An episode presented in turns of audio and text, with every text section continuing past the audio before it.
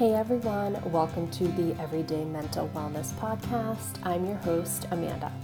So, throughout the month of April, we are featuring PMDD stories to bring awareness and shed light on this condition.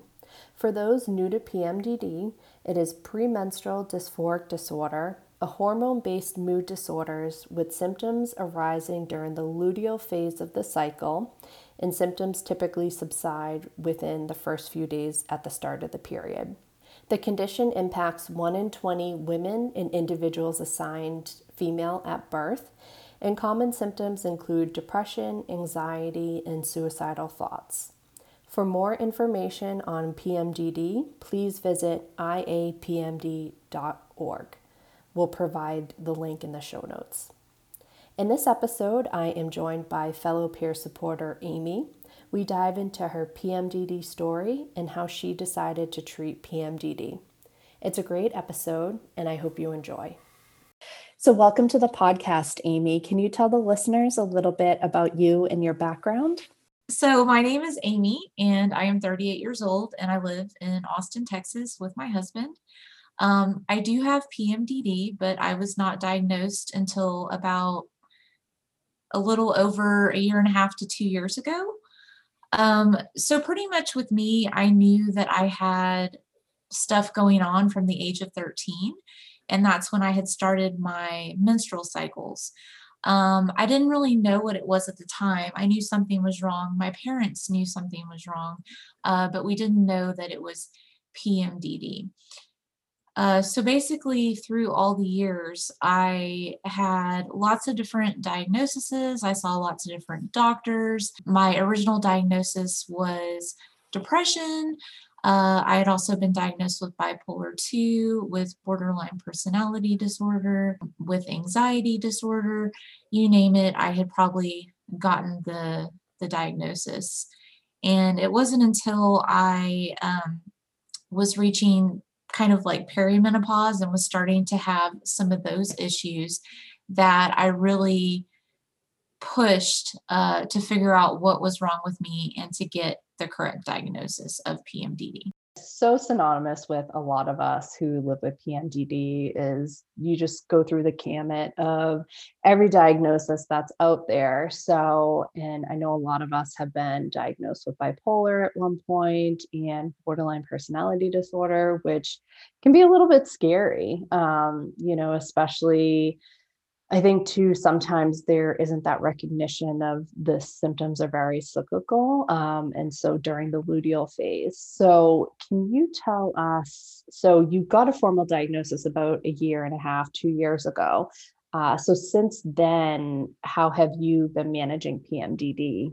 Sure. So, once I actually knew what it was and knew the name for it and got the diagnosis, I was really proactive and I really pushed to get better because I lived with this for, you know, 25 years and I was pushing, you know, I was 37 years old, pushing 38.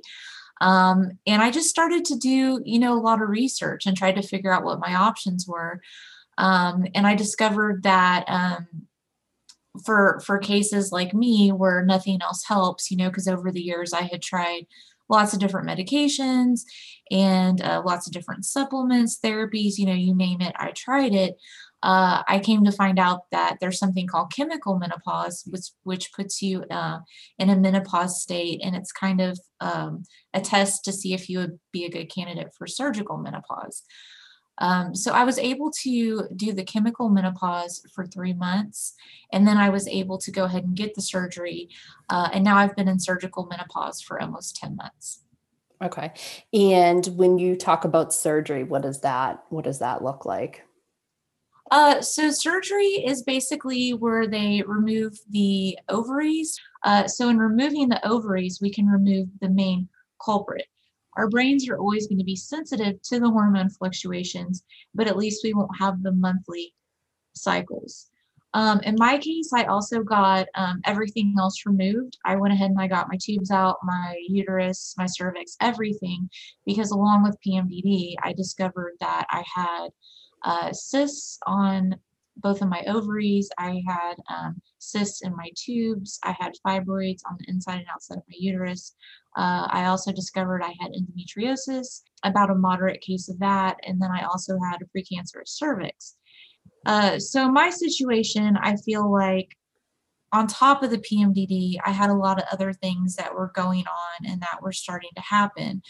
Uh, so for me, this was like the not just the best answer, but the only answer. I know, you know, speaking to other people in the community and other peer supporters at IAPMD, which we'll get into later in this episode, I've heard that a lot of the reason individuals decide to do the surgery is because during menopause the symptoms get worse. Is is that true? I believe so. Um, so in in my situation, you know, when I was younger, I definitely, you know, tried antidepressants and uh, mood stabilizers and anti-anxiety medication. I tried birth control pills. I tried, you know, supplements. I tried hormones. I tried so many different things, and there would be periods of my life where some of these things would work.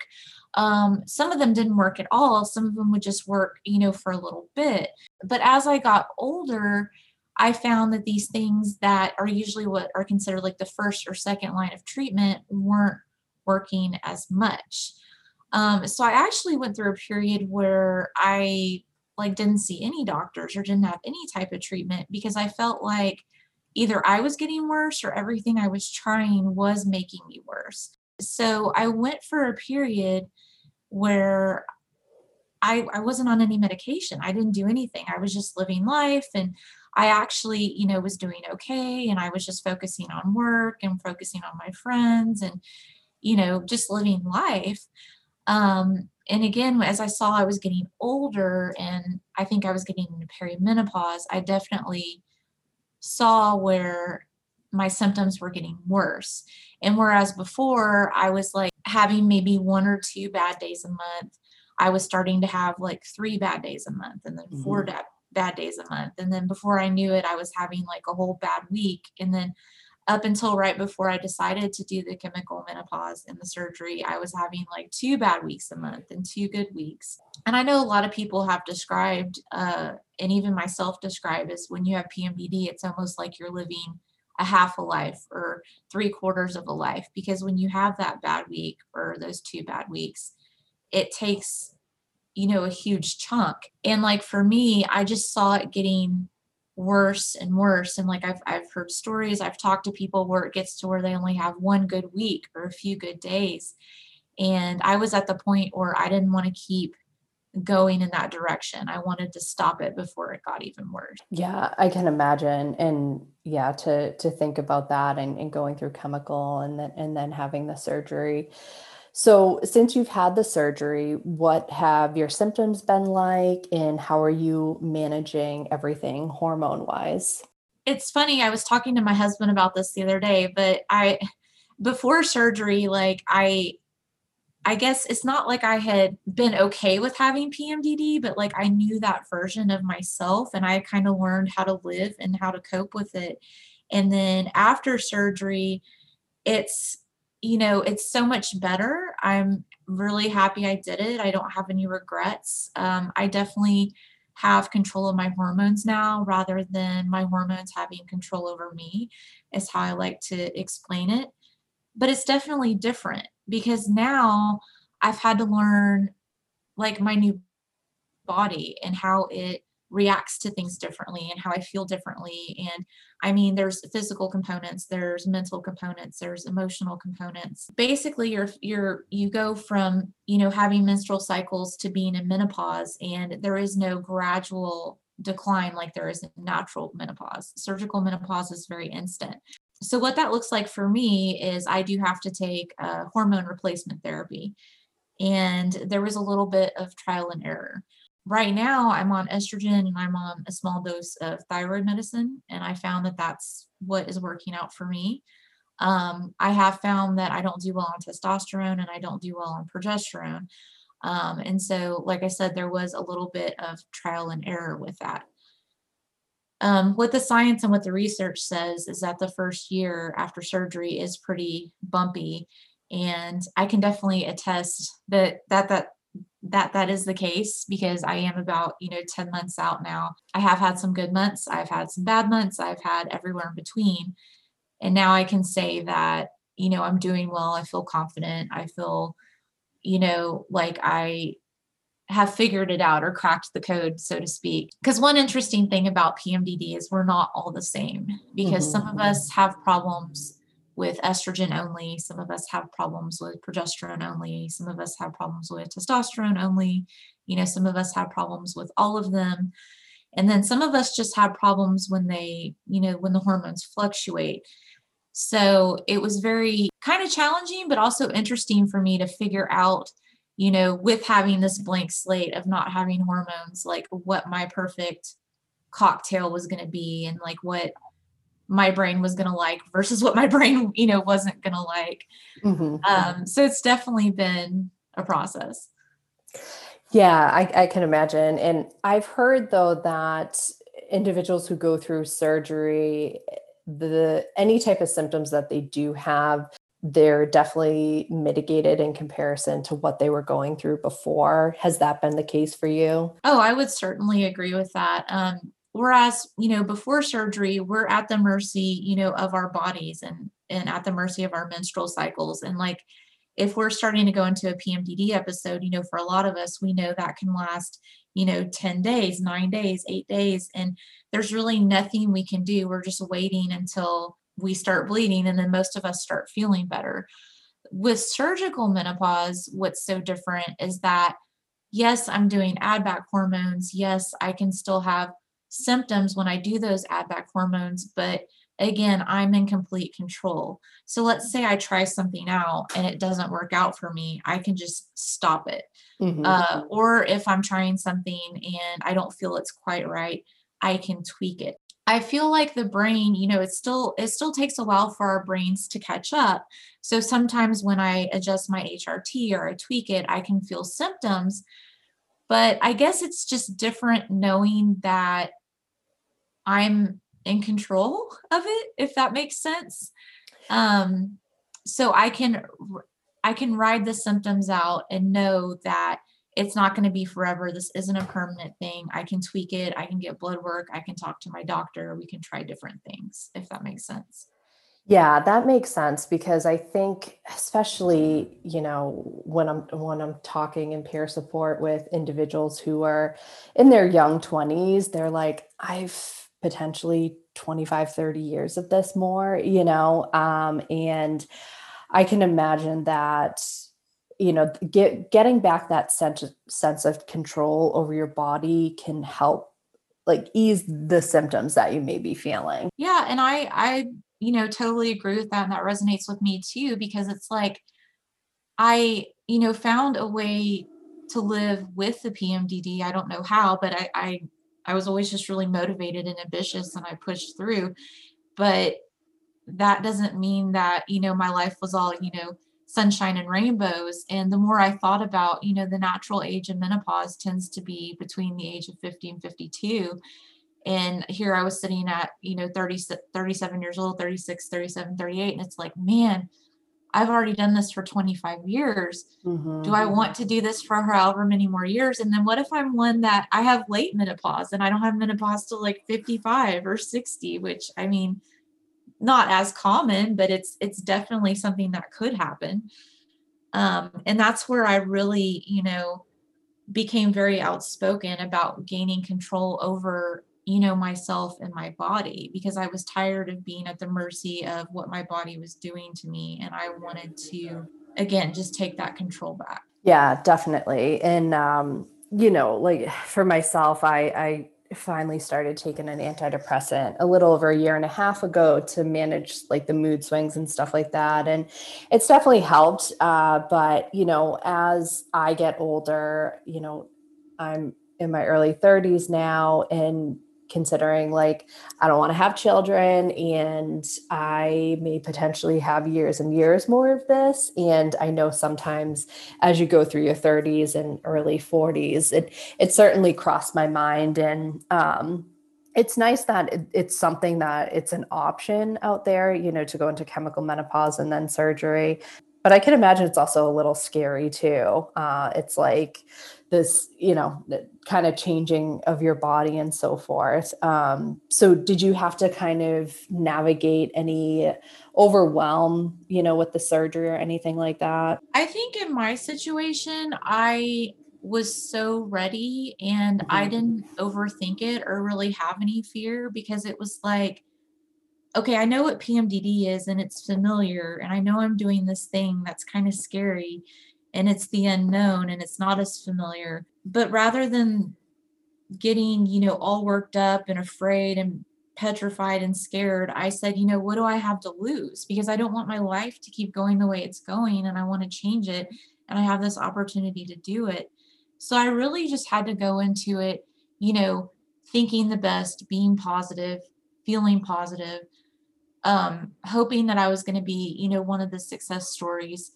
Um, I did a lot, a lot of research. I asked a lot, a lot of questions. You know, there there are those out there that have the surgery and you know they're not a success story. But for most of us that have surgery, we are success stories. So I just had to keep those. I just had to keep thinking about those rather than focusing on anything bad that could potentially happen. So there wasn't a lot of I guess, a grieving process for me. Um, I never had children and I was okay with that.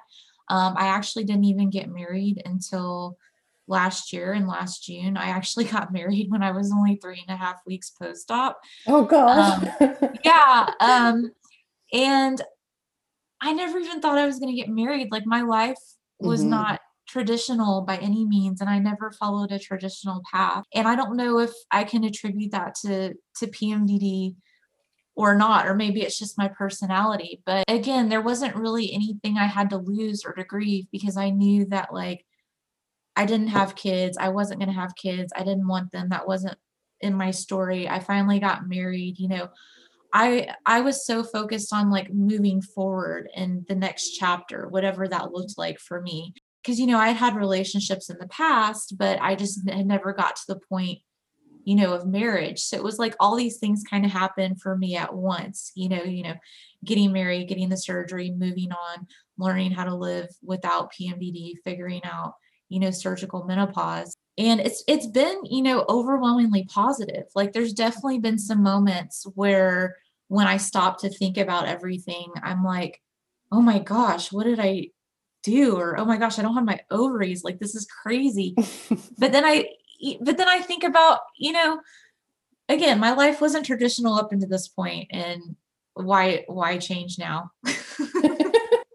I so love that. Oh my gosh, I love that. And yeah, our story kind of falls uh, pretty similar. I'm, I'm, definitely not like a traditional person. And I know if I ever get to that point, there's not going to be this like, I don't know, mourning um, that I know some other people kind of go through, you know, with like menopause sometimes too but overwhelmingly what i've heard is like people are just like just take it out and let me move on with my life um, because it sucks like having to really rearrange your life like in the luteal phase like the two weeks before and I mean, I have to make sure I don't have certain conversations during my luteal phase because I can really overreact and I just get really sensitive about things. And I get it. Yeah. I, I uh, you know, it, it's, um, it's, it's a lot for some people, but I think it's also important to educate people on this is this is a possibility uh, for those of us living with PMDD. Oh, certainly. And you know, some some people might look at it and think it's extreme or think that we're crazy, but to not know, you know, what we go through and we almost have to resort to this thing that's seen as, you know, crazy because there is no real cure for PMDD. So the closest thing we have is removing, you know, the the culprits or the evil ovaries, however you want to describe them. Yeah, and it just kind of uh, as an undergrad, I majored in psych and women's studies, so it kind of always like makes me think about how you know, as as a feminist, like you know, women are just so valued for being like reproductive beings, and then so like to remove it, it's like I don't know. I think it's totally badass. You know, it's um, yeah, it just yeah it makes me think about a lot of like uh, the theory and stuff we used to read about. And yeah it's just i know because some people would be like oh you're you're like less of a woman. And i'm like what the hell? Like where like where where are you guys getting this dialogue from? Like if anything i feel like i'm more of a woman because i i don't even know what defines womanhood but for me it's i want to authentically be myself. And i've always been a work hard play hard kind of person and you know not having to worry about pmdd and and all the symptoms that go along with it i'm able to do the things I want to do more. You know, I I'm a graphic designer. I can I can be more creative. I can um, be better at my work. I'm a big hiker. I like to go on these big, crazy adventures and these big climbs and not having to worry about, you know, being in physical pain from the cramps and not having to worry about, you know, sometimes in the luteal phase, we don't have any energy, we're tired, you know, not having to worry about these things now. It's, it's freeing, you know? Yeah, because you can live your life, you know? Right. And oh God, I know. It's yeah, I uh I used to wish that there was like a switch. I was like, I knew from a very like probably 18 that I did not want to have kids. So I've been very uh, it's been well over a decade, and I'm like, why do I have to deal with this thing? Like, biologically, I don't need it, you know. Like, uh, but um, yeah, it's just I know it, it can be frustrating because like the just the symptoms of like like I've said, like just having to navigate your life around it, like having a period and also like the symptoms that happen before. It's like periods in themselves can kind of suck especially if someone has uh, like pcos or endometriosis or anything like that. So yeah i could go on a whole tangent about periods but right. yeah. Um so Amy and I actually know each other because we are involved with IAPMD, which is the International Association for Premenstrual uh, Disorders. And you have been involved with the organization. So I would love to hear how you initially got connected to the organization and what you're currently doing uh, with IAPMD. Sure. So once I actually realized that what I had was PMDD, I became very passionate about getting involved in some sort of way. Um, when I was younger and I thought that I really just had like depression or, you know, bipolar or what have you, I had been really involved in like NAMI, uh, which is the National Alliance on Mental Illness. I had been involved with DBSA, which is the Depression and Bipolar Support Alliance. So even in my background, I had always kind of wanted to help others and give back um, because I could relate. I could relate to what it was like to not quote unquote be normal and you know my brain operates differently than other people and and i always knew that and i always understood that um, and so once i finally put the pieces together and knew that it was pmdd and i did have the diagnosis and i was learning more about it and i was having all these like light bulb moments i actually went on the iapmd website and you know looked around read it did some googling and i saw oh they uh, actually have peer support uh, volunteers and I was like, oh my gosh, I've done peer support before. I actually, um, you know, I live in Texas and I was originally involved with Via Hope uh, when they were kind of first getting going. And I don't think I was in the first group, but maybe like the second or third group of certified peer specialists uh, here in Texas. So I'd actually gotten certified and had done this for a while, like as a job uh, in between doing graphic design all these years. So I was like, okay, that's right up my alley. I had just been so focused on, you know, working and designing these last few years. And it's like, you know, maybe I want to get back to this. Maybe I want to get back to, you know, helping others and and sharing my experiences and giving back. So I sent an email, I signed up, I did the uh, training through IAPMD to be one of their peer support providers. And this was all right around when I was like starting chemical menopause. And then, of course, I went right into surgical menopause. So I did kind of take a little break where I'd gotten involved with the organization and then I took a step back. Uh, but then when I came back, I kind of just threw myself in. Uh, so basically, I do peer support where I um, respond to messages or emails. I also am an admin in one of the Facebook groups that IAPMD runs. Uh, it's actually the the hysterectomy and life after group. So I try to be, you know, somewhat active in there as far as giving people support, uh, answering questions, things like that. Uh, and then recently, kind of as an organization, we decided to delve into video support groups. We kind of realized that there was a need, um, especially since COVID happened and everyone being isolated at home and people feeling disconnected. You know, PMDD can make you feel bad enough, but then you put the whole COVID situation on top of it as well. And people were reaching out, you know, more and more and more so about two months ago, we started doing these video uh, support groups through HeyPeers. Um, and myself, uh, Amanda, as well as others, are facilitators where we basically uh, run, run virtual support groups. And we have gotten a really, really good response from them. Uh, people have been really happy. It gives me the warm and fuzzies because it's like, I'm, you know, you're not together in person with these people because you know we're kind of all spread out but actually you know seeing people's face on the screen and seeing them kind of light up and seeing other people have like light bulb and aha moments it kind of just makes me feel warm and fuzzy. I always say that you know i haven't had the worst life but i haven't had you know the best life up until this point. It's been very you know bumpy. I've had a lot of things that have happened to me to get to this point. So if i can even give back you know, just a little bit and help someone maybe younger than me and offer my insight and offer my perspective. And maybe they don't have to, you know, suffer as much as I did or jump through all the hoops I did. You know, that to me makes it worth it. Likewise, I I've been involved with IAPMD for about the past year and you know, a lot of people are writing in asking to have live peer discussions and they've just it's just been so rewarding uh, just being able to connect with people and learn from each other's stories and just continue this dialogue. I think a lot of us with PMDD, PME, we just feel isolated to begin with. I know for myself, I don't have anyone in my day to day life that has PMDD or really understands it. Um, I've had to do a lot of self education, which I'm sure you have too, and you've had to educate loved ones in your life so it's also nice to from from a peer support perspective to see that there are other people too that you know are experiencing what you're experiencing and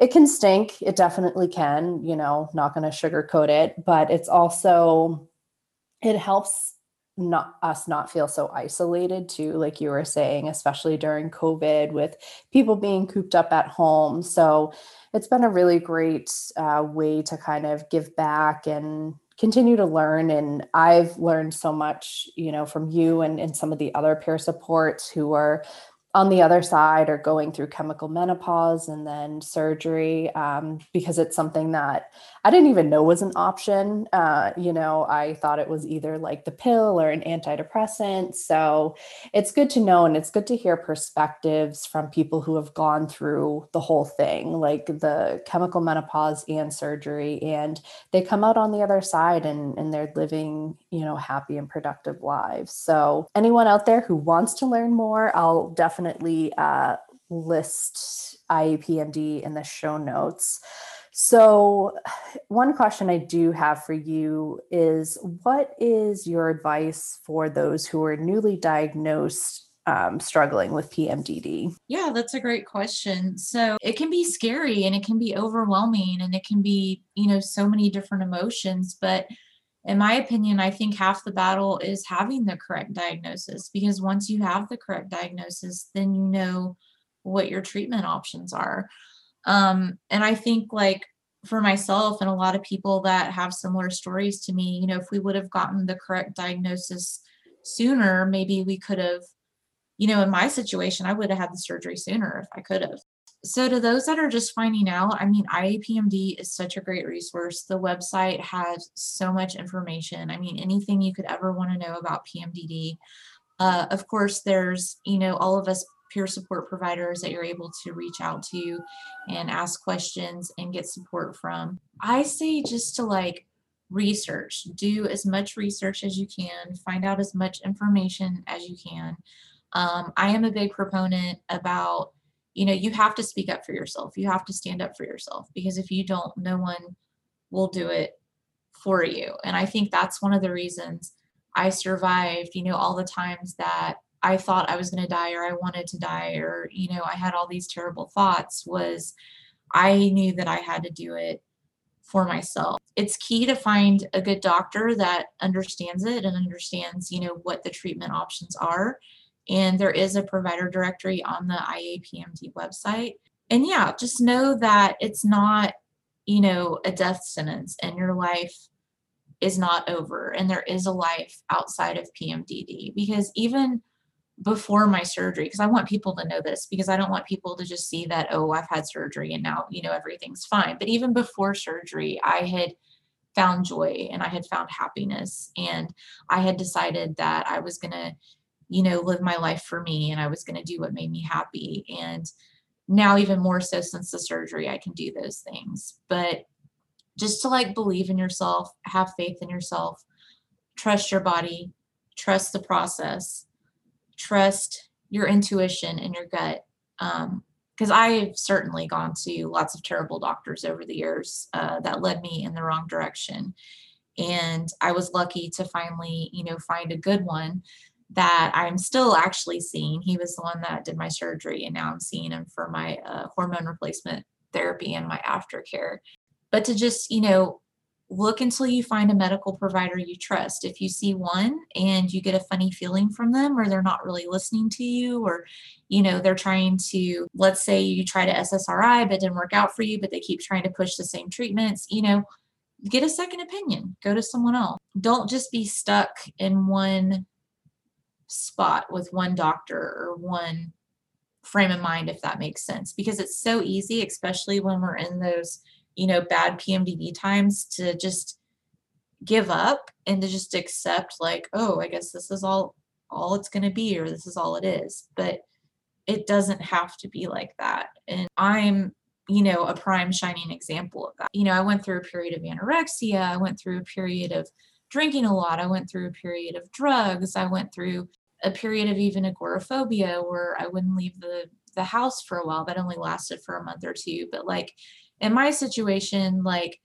there was just so many things. Um, and I did try to, you know, kill myself before and I did overdose before. And I'm just really grateful that, you know, I made it out of that and made it to the other side because when that did happen and when it was when I was in that state of mind, I didn't see any other way out because PMDD can kind of do that to us, um, it makes us feel like, you know, there is no other way out. And I'm just really grateful that I was able to, you know, overcome all that and just move over to the other side.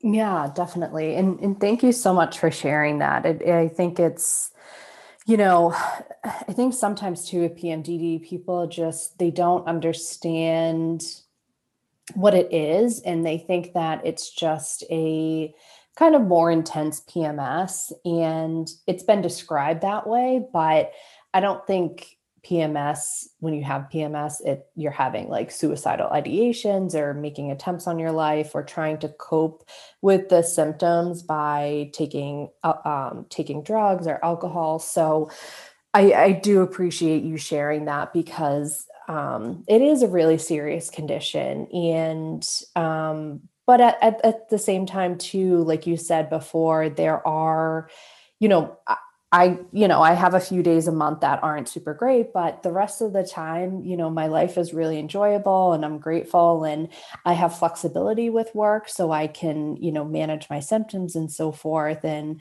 yeah i think it also comes back to to the education part of you know if if a doctor is not you know if you don't get a good vibe from a doctor definitely get a second opinion feel empowered in the the medical system uh, because I think for a long time women's symptoms have been uh, suppressed. And, you know, if you know a significant amount about this condition and you think you suspect that you have it, um, definitely look at the provider directory on IAPMD um, and go go to a few doctors until you feel like you have a match. Um, and because yeah it, you you want someone who's in your corner and someone who who wants the best for you at the end of the day certainly and again i had to just like find my own voice and stand up for myself because for years i would just go to a doctor and just do whatever they said and just follow their advice because it's like oh there's a doctor they know more than me and then once i really really like learned my body picked up on on um, cycles picked up on how i reacted to certain things when i tried certain things when i do this this happens if i do this that happens.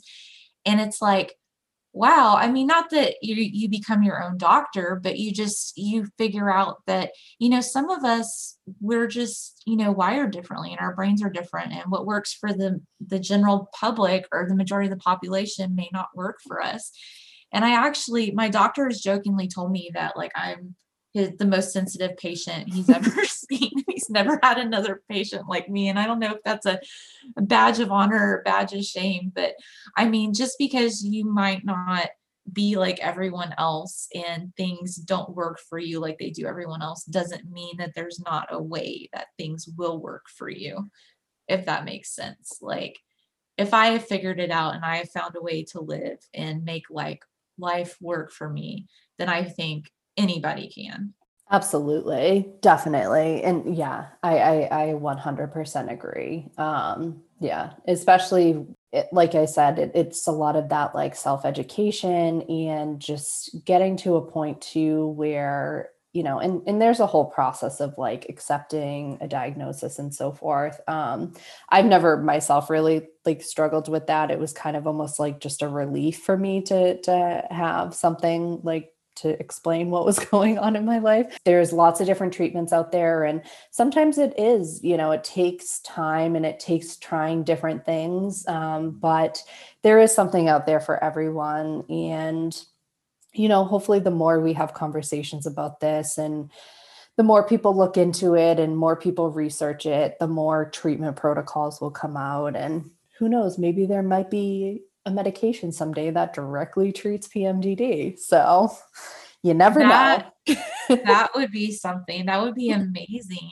You know, if you look at my background, I did overcome like a lot of hard things, but I also come from a place of like just hope and joy because I just see that more and more people are finding out about this more and more research is being done uh, more doctors are becoming aware more treatment options uh, are becoming available and hopefully will become available. And maybe you know the younger ones maybe they won't have to have the surgery. Maybe there will be another you know option. But until then just knowing that there's those of us out there that are pushing and advocating and studies are being done research is being done you know you can go on Instagram and type in PMDD and see all these people, you know, trying to spread awareness. And mm-hmm. even, you know, 10, 15, 20 years ago, that wasn't the case. Like when I was in high school, I never heard of PMDD. I never even heard about it like in college or after that, you know, and just knowing that people know what it is now or more people are finding out about what it is, that's like the first step in the process. Absolutely. Definitely. I, I, completely agree. And as we're heading to the end of this episode, I know you host a few uh, peer support groups. So it maybe you can tell the audience about how they can find you if they want to attend. Sure. So um, it's basically through HeyPeers. Uh, so you can actually either go through HeyPeers and search IAPMD, or you can go on the IAPMD website and search through video support groups, and it'll take you there. Um, I'm currently running two groups on Mondays. Uh, I'm in Central Standard Time, so I do one daytime group and one nighttime group. Uh, as I mentioned earlier, I'm still uh, helping a little bit in the Facebook groups and also with uh, chat as far as IAPMD. And I'll make sure to put the links in the show notes and in your email too. So, yeah, and definitely anyone who's out there uh, who may be new to PMDD or may sus- suspect that they have PMDD, definitely check out the IAPMD website and come to one of our peer support groups. Um, we're definitely here to support people, whatever journey, part of the journey they're in, whether they're newly diagnosed, kind of in the middle of it, or going through chemical menopause or, or post surgery. So um, I will make sure to put all that information down below. And thank you so much for joining us, Amy.